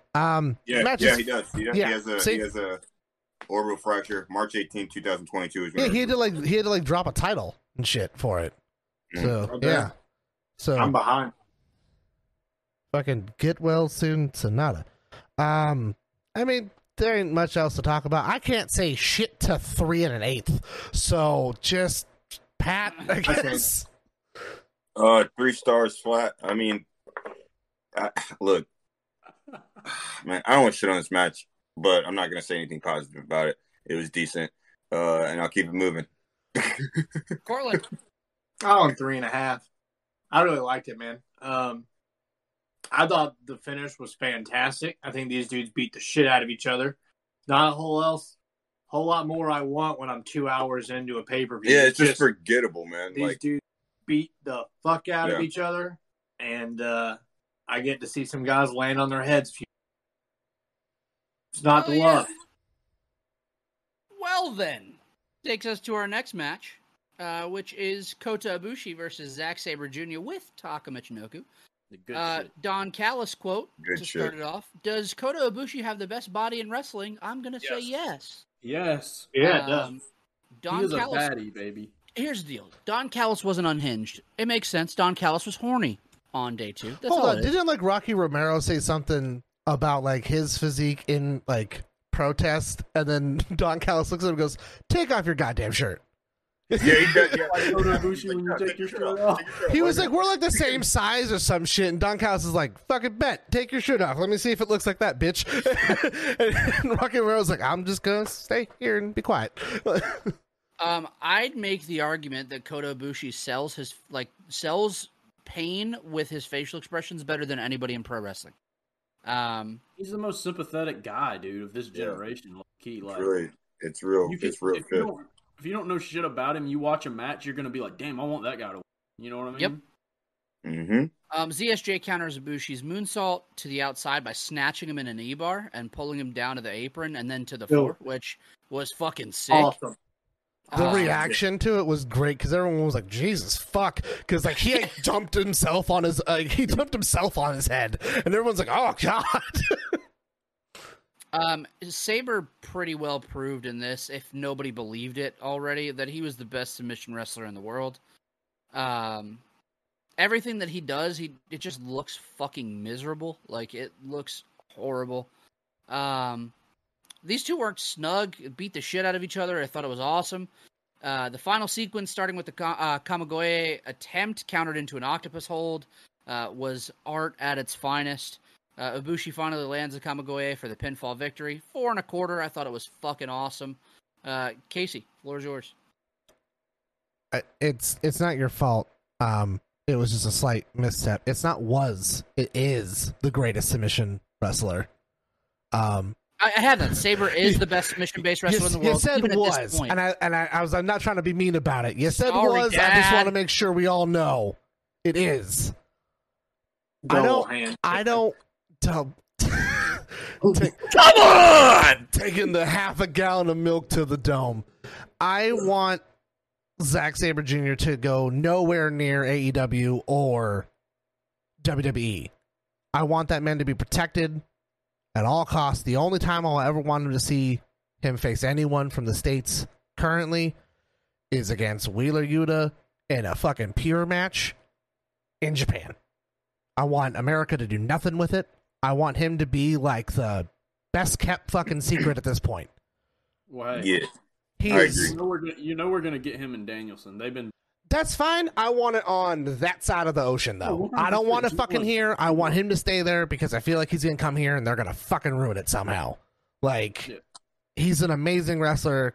I love Kota Ibushi. He fucking marble statued of a human. Like, you look at him, you're like, man, fuck you. Like, you get a little mad when you look at him because you're like, why the fuck do you like have this good physique and you look pretty? Like, and you look like a boy, like you. And he looks like a nice human being. Yeah. And then I have all those thoughts, and then I have. He's like 40 or 41 right now. I'm pretty sure. Jesus. Mind you, all of those things, when you look at him, like Google a picture of him if you've never seen him. And then there's the clip of him with the fucking Roman candle on top of a car. Like, he's shooting it at himself and shit. Like, that's fucking ridiculous. 39 years old. It's a 4.25. I love it. Pat. It's a 4.25. I agree. I like this match a lot, dude. I watched it a couple times. It's just fucking, it's good, man. Zack Sabre Jr. is a goddamn king, man. And like every fucking time, I'm just gonna watch that shit. I fucking rock with it, dude. And Ibushi, you know, looks great. I'm like, he gave 4.25. I gave 4.25. You gave 4.25. 4.25. We're in there, man. Because I could watch this shit a million times, dude. It's a clinic. It's a fucking clinic. And like of like how to sell, how to be the best submission wrestler in the fucking world. Like it's what you want, bro. And I have no complaints. Cortland. I'm at 4.25. It's got great shit all over it, man. Kota Ibushi is one of those guys. I know he gets the John Cena hate. He's the hand-picked golden guy, but like... Look at the motherfucker. Duh. Yes. Put him in some fucking Fruit Loop colors. He's going to sell more shit. These guys tear it the fuck up, man. Zack Sabre Jr. does. I have a spot written down that really blew my mind. He countered a powerbomb, or Sabre countered a powerbomb into a guillotine and then into an Uma Plata and reaches for the leg. Yeah. And while Ibushi's reaching, grabs the arm. And it's like, you can just slowly see, like, the leg is getting closer to him, like, for his arm's reach, that as he gets closer to the rope. Like, they know the distance and the story that they're telling so well. That I have absolutely no complaints about it, man. I think that these two are destined to beat the shit out of each other forever. Ethan, the pressure's on, bud. I went 4.25. Yeah! Dude, there's something so nice about symmetry with us. Yeah. So, this match is a special one to me. I don't want to say it's one of my favorite matches of all time because I didn't go, some crazy high rating on it. But it's definitely one that I've watched a lot of times. And just watching this again, I remember in the day after this match happened, and I literally skipped to this match because I was so excited to fucking watch this match. They had wrestled twice before this, and this was the tiebreaker in the series, so that kind of had the hype going into it. Because, and either one of these guys could really get the win here because it's just 2 points. It's high stakes, but it's not like one's out the tournament if the other. Yeah, because Sabre defeated Ibushi in the New Japan Cup earlier in the year, and Ibushi beat Sabre in last year's G1. Yeah, I was going to throw that in there. And Zack Sabre Jr.'s was on a run here similar to what he's on. He ran through the New Japan Cup, tapped Hashi out, tapped all these dudes out. And now he's here against Ibushi and fucking is as cocky as ever. You know what I mean? He just won the cup and that's one of the only losses. You cut out again. Say that sentence again. You cut out there. Say it one more time. I just said this was one of the Okada match. Even though he won the cup, lost to Okada. I mean, there's no shame to Okada. During his title reign. So, I mean, this match just fucking rocked, man, and it's super nostalgic for me. Just the Taka Michinoku introducing, I just remember, when I fucking turned on New Japan World the day after this thing started, and I fast-forwarded, and I was trying to find where this match started. I just remember, this was the first thing I saw was the Taka Michinoku. And so, when this started here, it literally brought man, I remember watching this shit. It's nostalgic, which is weird to think something from 2018 is nostalgic. But, it's 2022, so... I'm glad I completely forgot about it until you started talking about the Taka Michinoku. He talks so much shit in that promo, he's like, no one's gonna fucking win. Everyone's gonna tap out. And he just keeps going, and then Don Callis is like, that shit gets longer and longer every fucking time. Alright. We are at our main event, and it's important that I say this. Before you turn this podcast off, I know there's boring stuff at the end. Stick around because I have a story that none of these guys know that I read today, and it made me laugh. But with that said, our main event, Tetsuya Naito versus Kenny Omega. I've said it a few times, but Naito does absolutely nothing for me. With that said, this match was amazing. Casey eats shit.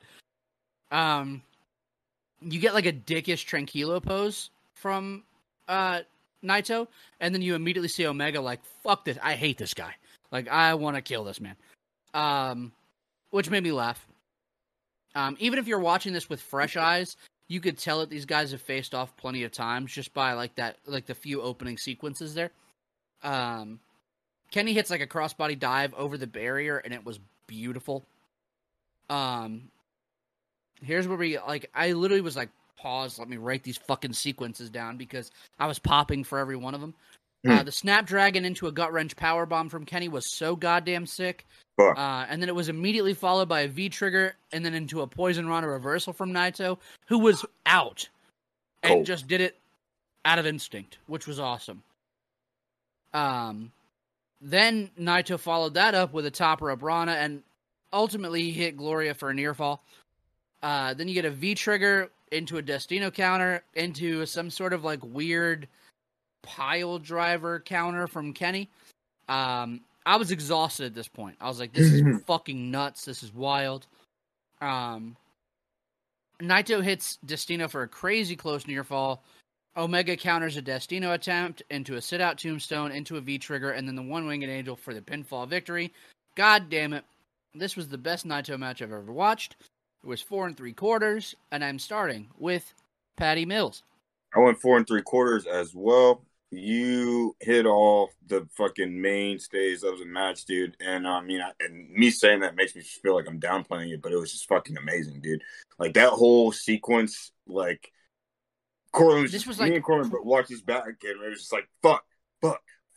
What the fuck? Like, it was 23 minutes, and it's like the last 10 minutes is fucking nuts. Overdrive. Bananas, dude. And like the first time I watched this match, I don't know, I was exhausted. I think it really was. So it didn't really hit me until I watched it again, like how fucking great this match is. And it's like, it's definitely, in my opinion, the best match on the card. I went 4 3/4. And I think it's my highest rated match of both blocks. And I'm sticking fucking to it. It's fucking great. I love it. Cortland. I went 4 3/4. These guys beat the shit out of each other. I mean, this is so close to being a 5-star match, but I also am not the biggest fan of Naito. It's kind of like how Ethan feels about Jay White. I just kind of feel indifferent, man. Like, I don't feel invested in, like, anything that you're giving me. Most of the time, anything that's going on, whoever you're facing, really doesn't matter who it is. I'm more so invested in the story that they're telling rather than the story that you're attempting to tell. But, dude, this match is crazy. Genatonic is fantastic in this match. These guys beat each other half to death with just reversal for finisher, reverse Rana, poison Rana. It's never ending. I believe there's a double hook sit-down pile driver from Kenny in this match that I mean, fucking even brutal, the ref is like, what are you doing? Like, what the fuck was that? They do so much that it's hard to even like try to digest it all in one sitting. Because I mean, it's 23 minutes, and like Mike said, the last 10 minutes is painful. Just these guys are fucking killing each other. I got nothing negative to say about it. Honestly, it could have gone another minute or two and I wouldn't have been upset. It just felt like it was never exhausting. I never got tired of it. And that's always a good thing when you're pulling the long stretch for one of these main events in a tournament. So sorry I ever shit on Kenny Omega. I was going to say, I wasn't going to acknowledge it, dude, but you've gone, like, I think you've realized that New Japan Kenny is different. Just fucking wild. I mean, I've enjoyed Kenny's work in Japan. Like I've always said, my biggest gripe with Kenny is just that there's too much taunting. You don't make me believe shit when someone's standing outside for 30 seconds while you point at them, shoot at the sky, point at your feet, fucking kamikami ha, and then dive. Like, the dude's standing there forever waiting for you. I will say, his transition back to the States, it's gotten... Some of those moments have gotten a little longer because it was pretty much like he's outside, touchdown, fucking go in this match. Like, it was quick with it. Yeah. So, and the beginning is good, man. They're just being assholes to each other, doing each other's poses and trying to steal each other's moves. And the crowd ate that shit up, and that's exactly what you want whenever you're moving into these tournaments that are exhaustingly long. You have these two guys who are going to be able to put on this match and keep people invested. I mean, from night one to night two, there's already been a bump in attendance. So, I mean... A drop. Was it a drop? 40 people less. And I'm like, night two was arguably better. But I'm just saying, whoever put these together... Like, on paper, it's better. That's surprising. I feel like moving forward, we're going to see it grow. Because how can it not? After you see something like this, right? So during the week, though, I'm pretty sure. Well, it's just like it's a smaller venue. It's just fucked up when you look at the blocks, though, and it's like, I'm excited for every possible matchup on, like, for the most part, like, on the B side. And the A side, I'm like, I don't give a fuck. There's, like, a couple that I'm excited to watch, but it's basically your main and your co-main at that point, and having those guys mix around, but, like, there's a lot of good shit that's coming out of the B block, and I'm like, who did this? Who did this to these guys? This is fucked up. Ethan. Oh, man. I know, dude. 4 3/4. We have three of us down. I don't know if Casey's going to be on that wave, but you're going to fuck it up, and I can tell by your face. 2.5. No, 4.5. Okay. 4.5. And just to touch back. Well, no, never mind. That doesn't matter. Go ahead. One thing I want to say. Touch on whatever, dude. You're fine. I was just going to say, I actually enjoyed Ibushi and Zack Sabre Jr. better on this rewatch than I did when I watched it initially. I bumped my rating up. This rating I kept the same as what I did when I watched it initially. I just find it interesting. But one thing off the rip, this match just made me miss Kenny Omega in wrestling. You know what I mean? It's like, fuck, man. Just to think about the fact that, you know, we were getting this dude free TV for like 3 years straight, you know. Dude, and also I pointed out to Pat, in this pay-per-view, every person that they're trying, the commentary is trying to give credibility, it is always, he beat Kenny or he almost beat Kenny. And that's your credibility. Like, that's the standard. That's the pinnacle, you know, like, either he held 20 minutes or he actually beat him somehow, some way. Yeah. So, like, it's crazy to see that, like, that's how AEW is also running this. Like, who's beat Kenny Omega? Dude's really a superhero, man. Dude, you're world champion. And the superhero thing, that's the biggest thing to it. And not to start a discussion on it, but I think the reason, like, the stuff that Cortland mentions doesn't bother me as much with his taunts and stuff, I feel like part of the reason I like Omega and Ibushi so much is they feel larger than life in a way that I don't see that guy out on the side waiting, because you're just like, God damn, this dude's so fucking cool. He's doing this fucking shit. Like, he does a fucking Hadouken, you know what I mean? Yeah. Play video games or watch that shit. I don't know what the fuck that shit is. But it's like, you feel, it feels fucking organic as fuck coming from this guy who's a dork, but also a fucking insane athlete. You know what I mean? Yeah. And so, just Omega and Ibushi caught me at a young age, and my belief, I feel like, will forever be suspended with them two, just because, you know, you just get in awe of these certain individuals, and you don't see these flaws sometimes. Mm-hmm. And that's why the main reason I brought up what to debate. But like at the beginning when they trade their taunts, fucking Naito and Omega, it's just like, oh, that's good shit. Like that I love. Like that I love, because that's storytelling. That's just trying to get into your opponent's skins, trying to get into their head. It's telling what the duration of this match is supposed to be. And the like I said, my problem is just like, I don't want someone waiting on you to finish pointing at the sky, the ground, that fan, and then do something. I'd rather you just point at them and do it. And so, and then also, just the fucking Omega taunting him almost with the belt. Because the story of this is, last year, Naito beat Omega in the G1 Finals. Naito got his shot against Okada in January, and he lost. Kenny worked his way back up, got his shot at Dominion, and obviously won.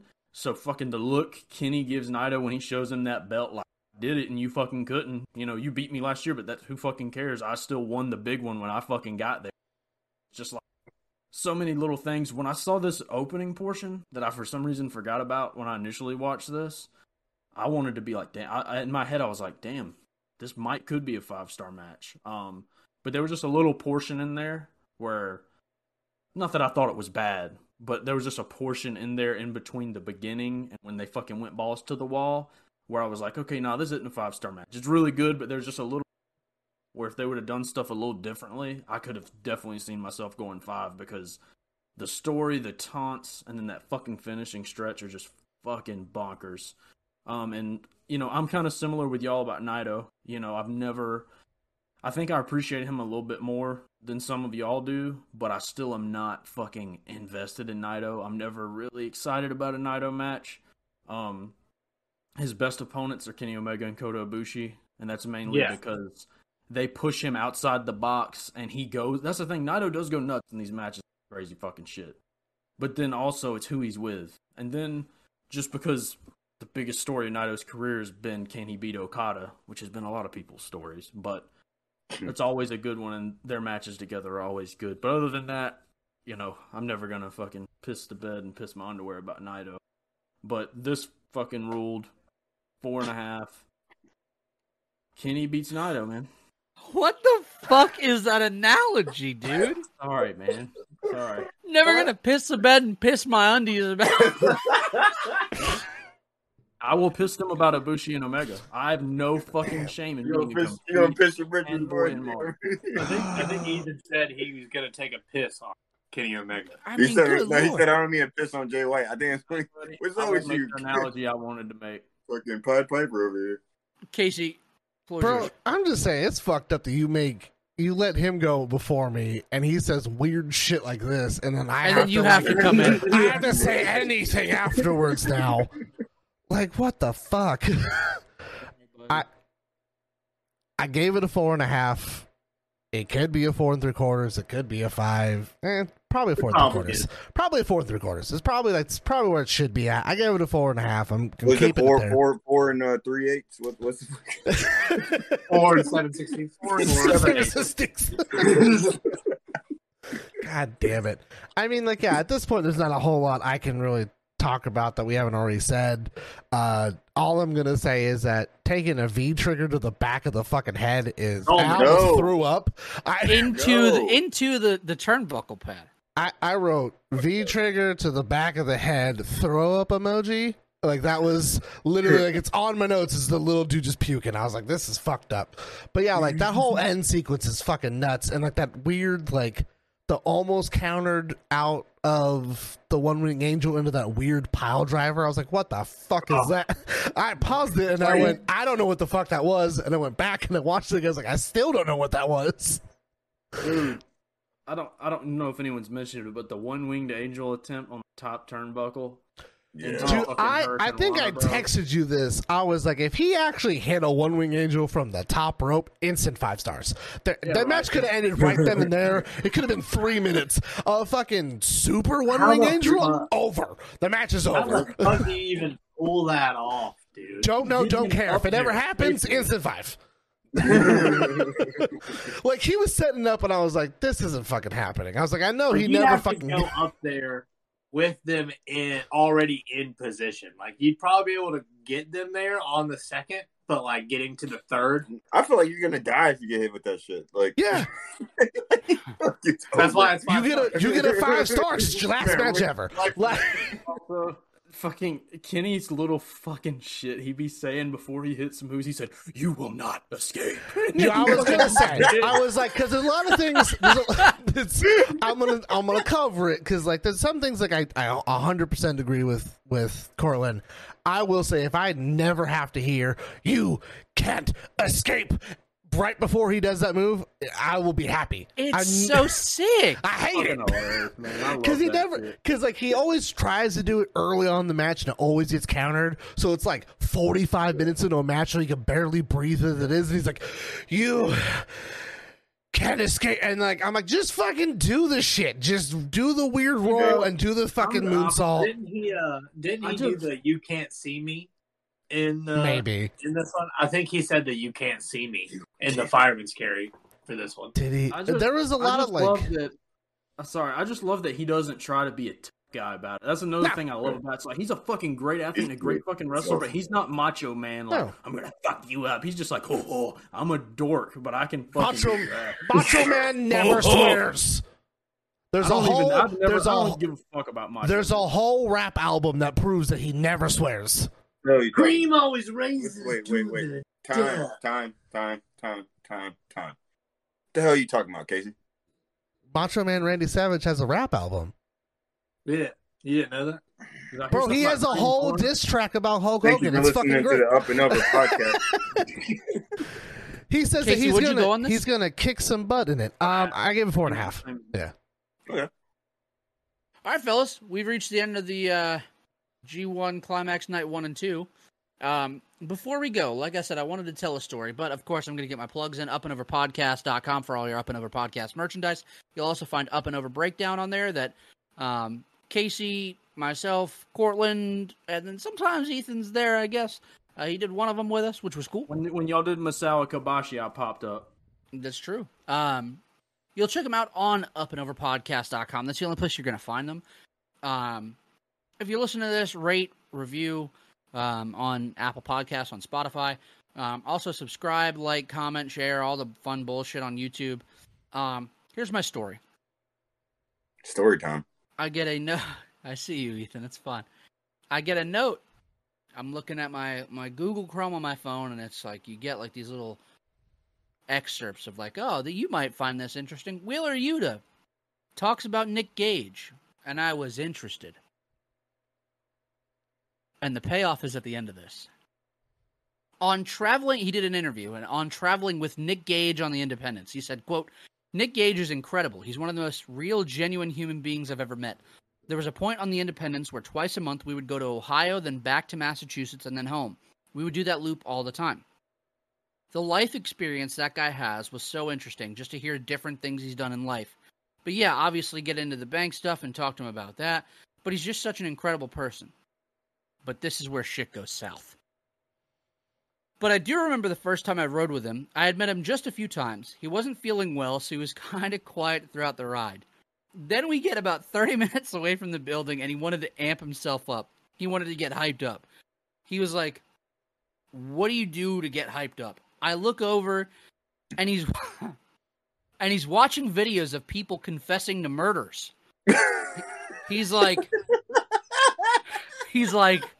quote, I'm a killer, Yuta. When I read that, oh my God.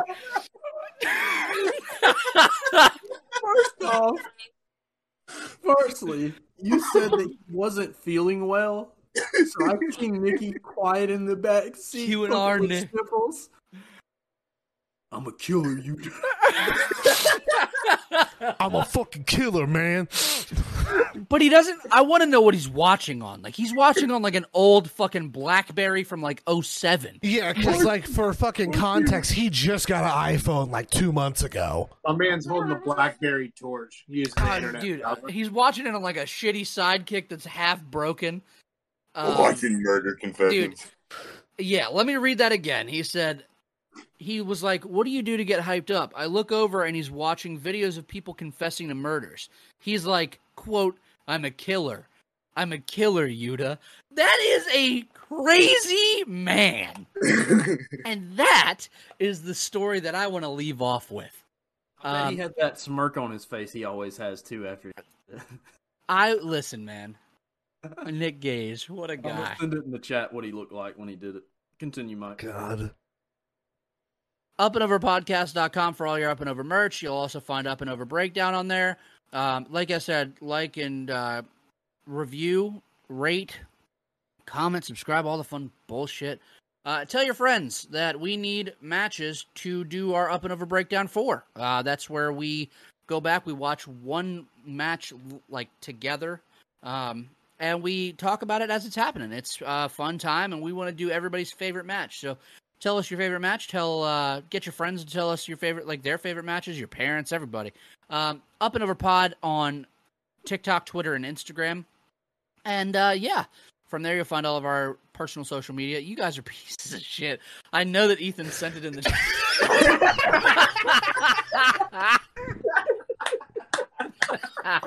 I'm a killer, Yuta. What was the show on that?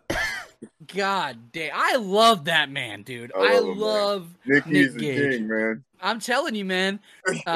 Guys, for Cortland, for Pat, for Casey, for Ethan, I promise you that next week I will have a different nickname for Cortland. But I'm gonna get us out of here. You guys have a great week. We'll see you back here next weekend.